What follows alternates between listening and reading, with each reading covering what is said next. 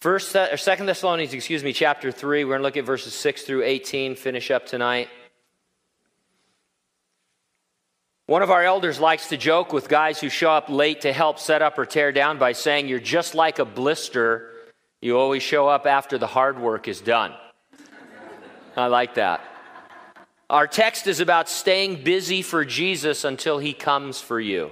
2 Thessalonians 3:13 says, "But as for you, brethren, do not grow weary in doing good." You should stay so busy for Jesus that occasionally you need someone to come alongside you and say, "Brother or sister, don't grow weary in doing good." He's not telling you to slow down. He's saying keep doing good and don't get weary while you're doing it. Most of the believers in the church at Thessalonica were busy for the Lord, and some of them needed to be encouraged to not grow weary. They were so busy. But there was also another smaller group of believers who were busy in the wrong way. In verse 11, it says, For we hear that there are some who walk among you in a disorderly manner, not working at all, but are busybodies. The word translated busybodies is from two words meaning to work around or to be around work. You ever have one of those people? You probably work with somebody like that, don't you? That they're around work, but they're not really doing any work. The idea is that they were uh, around it, not doing it. Uh, hopefully, that's not you, it's your coworker. The proper functioning of the Church of Jesus Christ on earth is often compared to that of a human body. Thus, we could say that in the church at Thessalonica, there were those who were busy in the body, and there were those who were just busybodies. Now, most commentators think that these busybodies were those who had quit their employment to wait for the rapture. We've encountered them before in our studies through First Thessalonians. The group could also include any who simply had a poor work ethic and were looking for the church to be their source of support. They were worse than freeloaders in that they went about interfering and meddling in the affairs of the other members. And so, you know, hear me, we're not talking about people who might be down on their luck or who are out of work, that kind of, we're talking about freeloaders. We're talking about people who are averse to doing work. And, and if, if you gave them work to do, would talk their way out of it. Uh, and, you know, it, so it's a very definite group of individuals here. I'm going to sift through these verses, kind of bounce around a little bit. We'll look at every verse, but I want to separate the busybodies from those who were busy in the body. And we'll see at least two things about the busybodies the, their description and their discipline. First of all, their description can be drawn from verses 6 and 11. So let's read those two verses together. Beginning in verse 6 But we command you, brethren, in the name of our Lord Jesus Christ that you withdraw from every brother who walks disorderly and not according to the tradition which he received from us. For we hear that there are some who walk among you in a disorderly manner, verse 11, not working at all, but are busybodies. This one particular word that describes them is disorderly. It's a term borrowed from the military. It means that they're out of rank. Uh, both times they are said to walk disorderly. And so the church is being pictured by Paul as a well disciplined army on the march, but some are out of step. They're running into the others, knocking them down, tripping them, and in every way hindering their progress. And so he's seeing the, the Christian army as like some of those crazy marching things that you see on television with the, you know, remember the Russians, they were always marching you know, with the, and those, uh, in my mind when I was a kid, I remember it's burned into my retina, you know, the, the Russian goose step and then the big missile with the hammer and sickle on it that, you know, I knew was coming in the middle of the night, you know, because my dad would sit there. Uh, you know, I love my dad, but he had no idea, you know, how he, he was affecting us emotionally. Oh, we're probably getting nuked tonight. Wake up and just, you know, and, uh, you know, he just would say things like that. And, uh, you know, I'm a little kid thinking, what, what does it mean to be nuked? I mean, it sounds bad. Do I stop, drop, and roll right now? You know, I thought if I got under my desk at school, you know, how am I going to get to school to be under my school desk? Because that's the only place in the world you be safe from a nuclear attack is under your school desk. Not at home, not in a bomb shelter, just under your school desk, I'm sure. Uh, so anyway, it gave us something to think about. And so, so instead of those guys marching, imagine if one of those guys just started kicking and falling and, you know, the domino thing. Now in the movies, that's kind of funny. You see, you've seen that, you know, in, a, in you know, maybe you know, the old, you know, before there was talking pictures, and sometimes there's that slapstick comedy. In real life, it can be deadly for soldiers to be out of rank.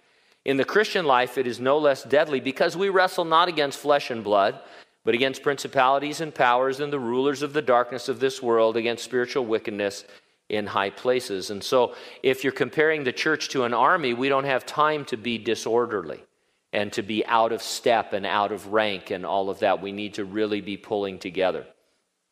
Again, the particular expression of disorderly contact among this group was that they refused to work to earn their own living.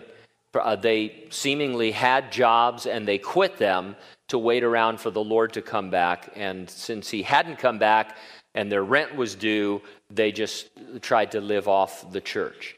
These verses speak directly to any church who has such members. Now, the second thing we see about the disorderly is their discipline, or more precisely, how to discipline them. We begin again in verse 6 with the phrase, Every brother who walks disorderly and not according to the tradition which he received from us. Now, this word for tradition was defined earlier in the chapter in verse 15 uh, as the traditions which you were taught, whether by word or our epistle. It's referring to God handing down to mankind his word through the teachings and the inspired writings of the first century apostles.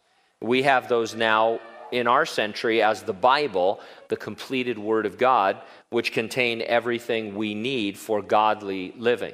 And so we're to determine from God's word whether or not a brother or sister is walking in a disorderly manner. Uh, that's, that has to be our guide, not our own personal feelings or our prejudices or our biases or anything like that. But what does God's word really say about their behavior? And we're first of all to warn them. I get that from Paul's first letter to the church of Thessalonica, where he said in chapter 5, verse 14, warn them that are unruly, and that would include this group. And so Paul has been dealing with these people for two letters. Uh, how discouraging it must be for Paul, you know, to write as an apostle. How hard to say something like that, you know? I mean, does anybody like doing stuff like this, uh, you know, where you, you have to warn people and go up to people and say, hey, bro, you're just, you're just blowing it. I mean, if you like that, I've got a job for you, you know, just sign up.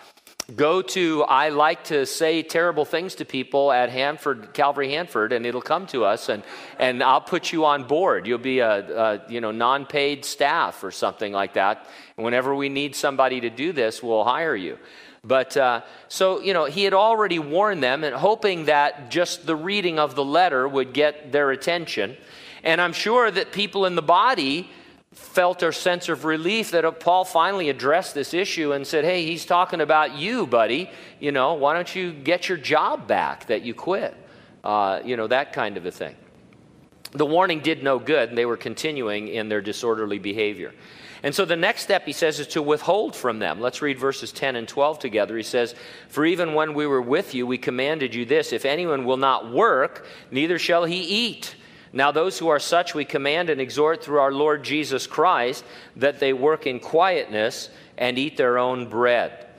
And so Paul says, just quit feeding those people.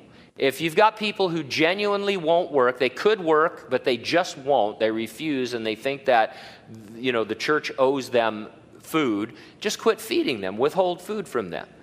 Uh, once that support is withheld, they're forced to go back to work to support themselves. Now, again, realize we're not talking about people with genuine needs, but those who refuse to meet their own needs and put a burden on the rest of the body. And so you have to hear that. I mean, there's, we don't want to be, ever be a church that doesn't try to meet the genuine needs of individuals who are maybe less fortunate than we happen to be. Uh, and, and we're a church that does that, and so I'm thankful for that. And so it's, a, it's an interesting balance that you have to keep in conjunction or following soon after, you with, withdraw from them, Paul says. You're first told to withdraw in verse 6, and it's defined in verses 14 and 15, where he says, And if anyone does not obey our word in this epistle, note that person and do not keep company with him, that he may be ashamed, yet do not count him as an enemy, but admonish him as a brother. Now, withdrawal here in Paul's mind involves noting him and not keeping company with him.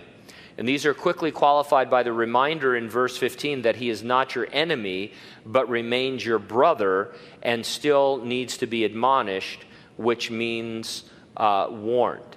This word for note means to mark out. It seems to indicate some sort of public acknowledgement. It means you tell the other believers it's time to withdraw from the brother or sister by not keeping company with them. This would involve not allowing them the privileges of the church, such as communion, would also involve cutting off social ties with them. You don't invite them over for dinner, have any normal fellowship with them, other than to encourage them to do the right thing. And, and by these withdrawals, you hope that the disorderly brother or sister may become ashamed of their behavior. Now, Paul seems to be talking here specifically about the issue of being a busybody, of being lazy, and expecting support from the church. The discipline he recommends here is different from church discipline for someone living in habitual sin. For one thing, he says clearly, don't count him as an enemy, but admonish him as a brother. And when you read the church discipline scriptures in Matthew, for example, Matthew 18, at the end of that process, it seems like you're treating the person effectively as if they're a not uh, as if they're a non-believer. Some people say you actually declare that they're not Christians based on their habitual sin. But uh, whether you go that far or not, I think personally that's too far. But I, but you are to deal with them as if they need to get saved. And so Paul doesn't say that here. He says, now this person, it's clear they're Christians. They're just blowing it. They're just deadbeats. They're just busybodies. So it's a little bit different discipline. We always want to lump everything together and have one concise system of church discipline that we can roll out, but it's not that black and white. And I probably don't need to tell you that churches struggle with the exact steps to take when they have to deal in what we would call discipline with a member. Some would never dare discipline their members, while others have it so structured there's no room for mercy. Uh, or, or, at least it's, it's, it's phenomenally structured. I know of a church that spent uh, well, there's a guy by the name of Jay Adams. He's a good guy. We love Jay Adams. And he does a lot of writing on divorce and remarriage and church discipline. And, well, actually, he does a lot of writing on everything. But he's got a pamphlet. It, essentially, it's a pamphlet on church discipline. It's, it's, it's a really one of those little thin books that you just barely can read. It's just big enough for them to print on the, you know, on the, uh, the binding. And, and, and so it's, it's not very big. It's, it's full of content and it's not very big. I know of a church that spent three years going through that book, Sunday by Sunday, in their adult Sunday school class, so that they knew the ins and outs of church discipline, so that everybody was on the proverbial same page with that. They would have had to discipline me after six months. Uh, they would have had to kick me out because I would have just gone crazy you know, you can read the whole book in an afternoon if you understand what I'm saying. But anyway, so, so, so churches are all over the place when it comes to church discipline. And uh, you'll hear sooner or later, you'll hear somebody say about our church or a church, well, they never discipline anybody. They don't believe in church discipline. And they have a, a particular idea of what that means. Uh, and so it's a struggle. Uh, church leaders, they don't always agree on who needs to be disciplined and for what. I mean, some things are pretty black and white in terms of, you know, sin. Other things that the Bible calls sin, sometimes we're afraid to, fess, you know, to, to really confront. Uh, you know, attitudes and things like pride and, uh, you know, divisiveness and things like that. It's like, well, you know, who's to say?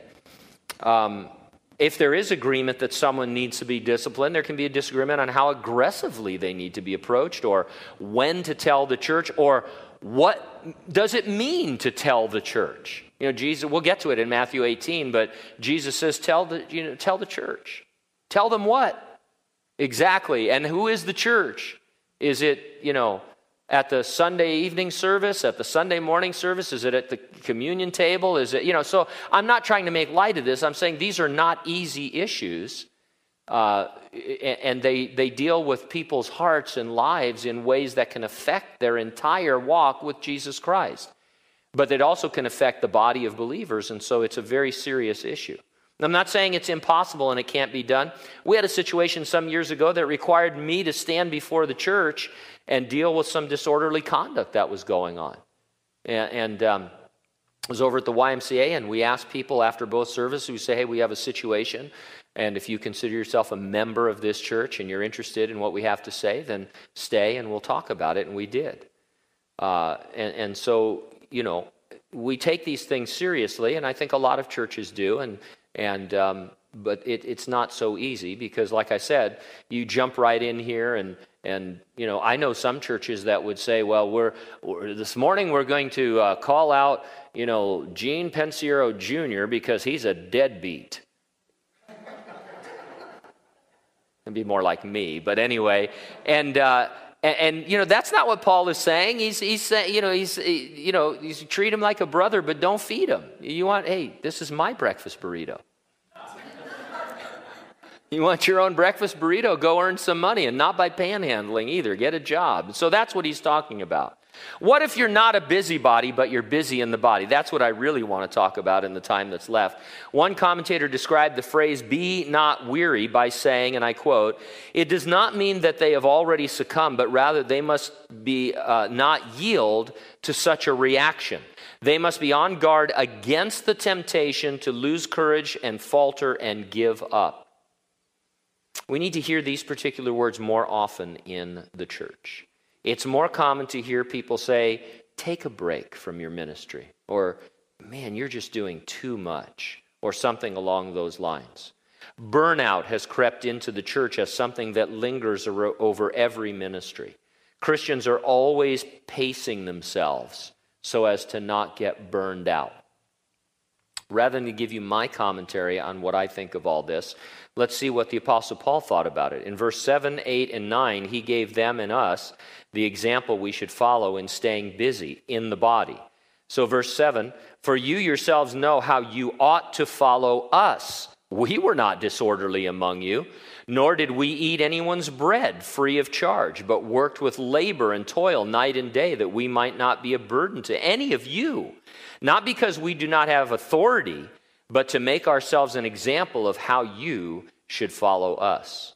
You ought to follow us as your example, Paul says. In the arena of working for a living, Paul and the other missionaries were not disorderly. They worked with labor and toil night and day. They arrived in Thessalonica and immediately, without any difficulty, found gainful employment so that they could meet their own needs.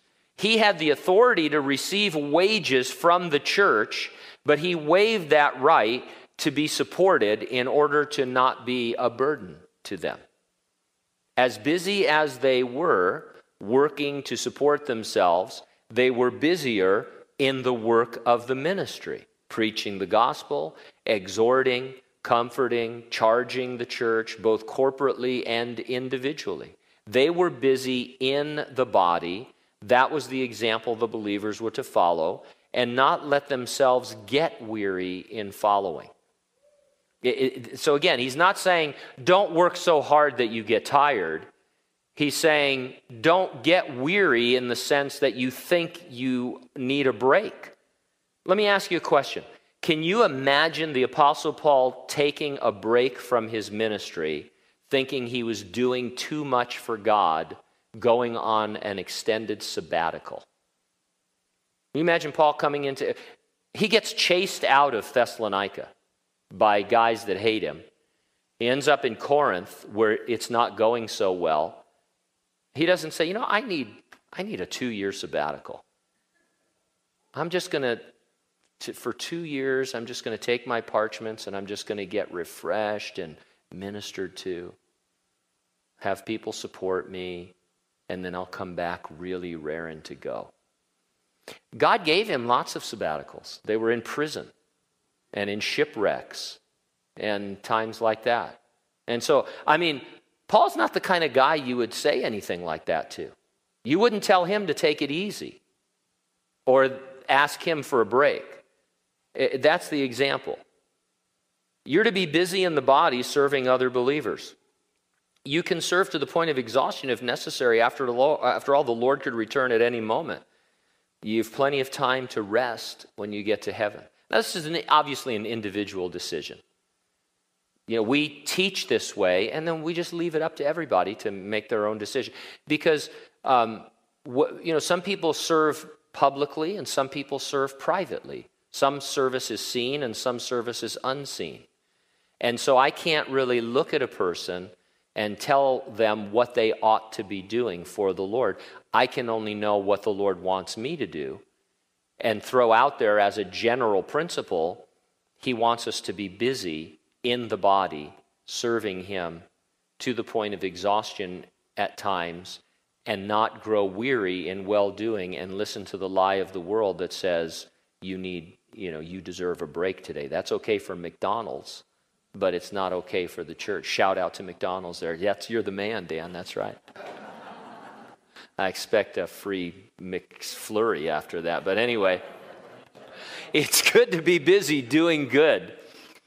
It's good for others, but it's also good for you. It keeps you on course in your walk with God, walking in step rather than out of rank. And we want to walk in step. Let me put it another way. I've known lots of believers over the years who were busy, then they felt burned out. Their solution for burnout was to back off the trouble with backing off is that it can easily become backing away and lead to being backslidden. Onward, never backward is the Christian life.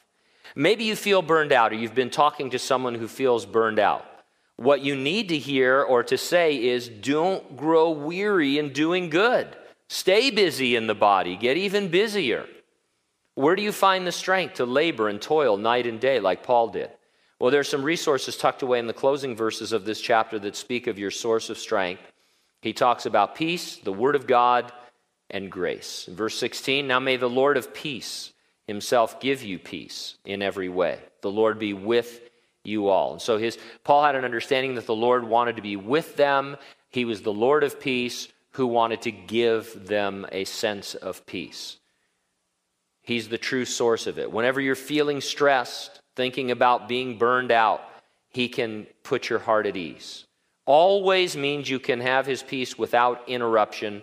In every way means in every and any possible circumstance.